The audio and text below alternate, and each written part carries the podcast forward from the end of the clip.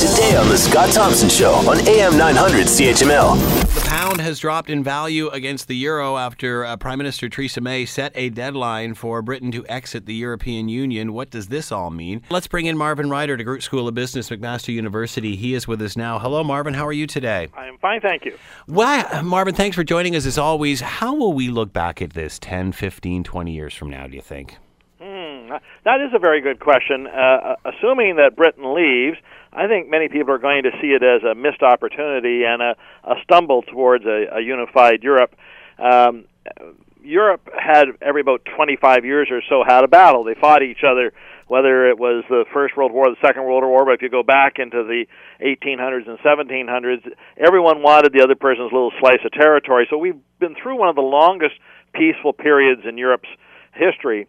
And in terms of a trading bloc, uh, Europe, European Union, is bigger than the United States. It's bigger than China.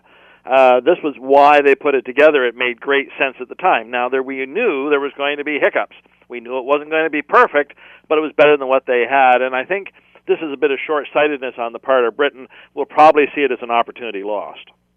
What can we learn from this exercise? What can the rest of the world learn from this exercise? Well, as you know, uh, periodically we talk about North American getting together. Why don't we bring Mexico and the United States and Canada under some sort of a loose confederation?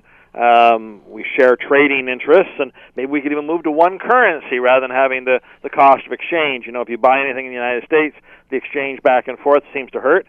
Uh, but we see from this the problems. You can't just form an economic union if you don't also think about the other things. And in this situation, uh, one of the things that upset people were the sort of the social aspects. One, losing control of just who you admitted as a potential citizen to Britain, and then two, this free flow of people. So here we had a refugee situation. No one even imagined that 20 years ago, 30 years ago. As those refugees flooded into Europe, it wasn't fair for Hungary to take them all or Greece to take them all, but then how do you respond? Uh, the part of the Greece problems over the years has been that Greece was used to a more generous retirement plan and retiring earlier, and maybe maybe not even voluntarily paying your taxes, uh, which was very anathema to other parts of, of Europe. So those social programs started to undermine the European Union. It wasn't really the economics. Uh, how can this deal possibly move forward and benefit everyone? I mean, there's there's going to be there's going to be hits and misses on both sides here. How long is it going to take to hammer this out? Well, I think the first thing Britain should do is hire Donald Trump because he claims he can get a deal where everybody wins. So uh, that would be kind of fun to watch.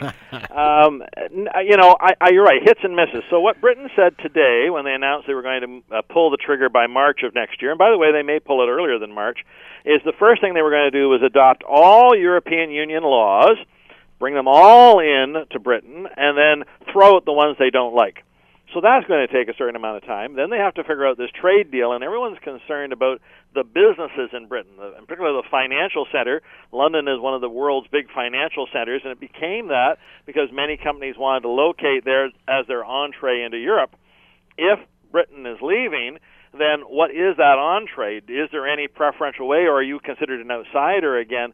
So the sooner they start to hammer these things out, and I think why Theresa May made the announcement today, even though it's six months from now when they pull the trigger, is maybe some preliminary discussions could go. The sooner businesses can get security about what's in or what's not in the deal, the sooner we'll have more economic stability. But I would think for the next year anyway, it's going to be like a roller coaster, ripples through a pond.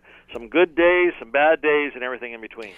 Want to hear more? Download the podcast on iTunes or Google Play and listen to The Scott Thompson Show weekdays from noon to 3 on AM 900 CHML.